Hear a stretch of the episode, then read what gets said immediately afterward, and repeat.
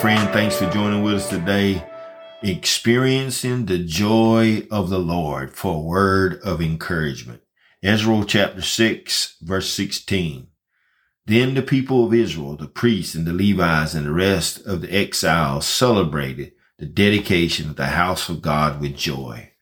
Serving God and worshiping Him are not simply duties to be performed, but actually an awesome privilege. It certainly really is. Experience the true, true joy in God and worshiping Him is not out of duty, but out of a privilege. Regular attendance to service and places of worship must never be allowed to turn into a, into a passive, to be a passive spectator. During times of worship, remember that you are in the presence of the most high, holy God. Enjoy your life with Christ. Allow Him to become part of your life. Then you will discover the fullness of life that He offers. Let me encourage you today, experiencing God's joy.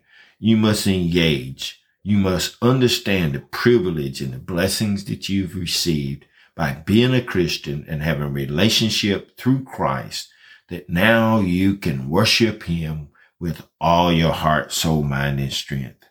May you be encouraged today to experience the joy of the Lord.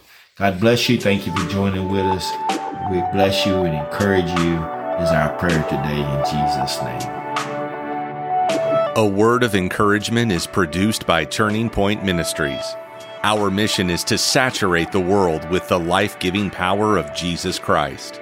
We need your help to do this. You can support us by going to tpworship.com and click on the Giving tab. Follow us on Facebook and Twitter. Apostle Locklear is also streaming on Life Now TV, available on Roku, Apple TV, and Amazon Fire. Download our mobile app for Apple and Google. It is time to live your best life now.